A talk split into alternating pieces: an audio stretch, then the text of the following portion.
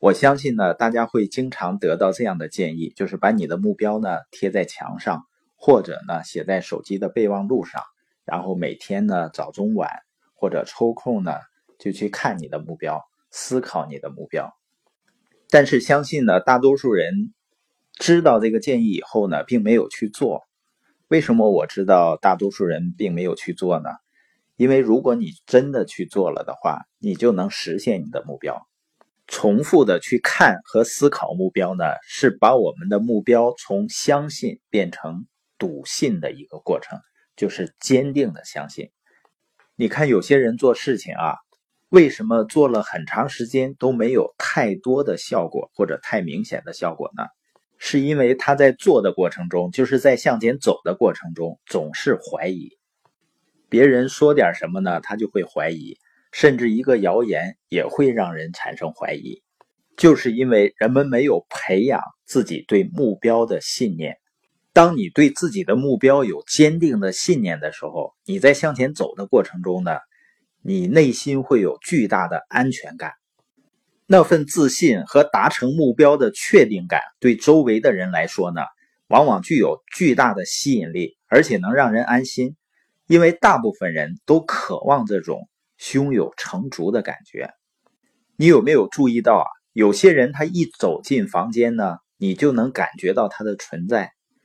他们似乎就是知道自己在做什么，知道自己要去哪。他们给整个房间带入能量，几乎就像是在他们真正走进房间之前，他们的存在就已经进入了。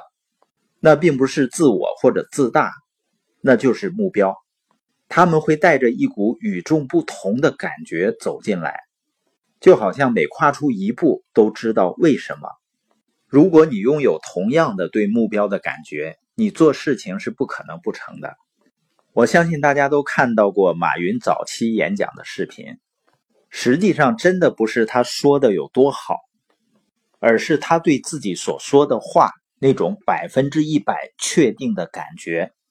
也就是说，他对自己的愿景和目标坚信不疑，是这种感觉影响的周围的人。所以前面我们提到，教育的真正目的是教会人们相信自己。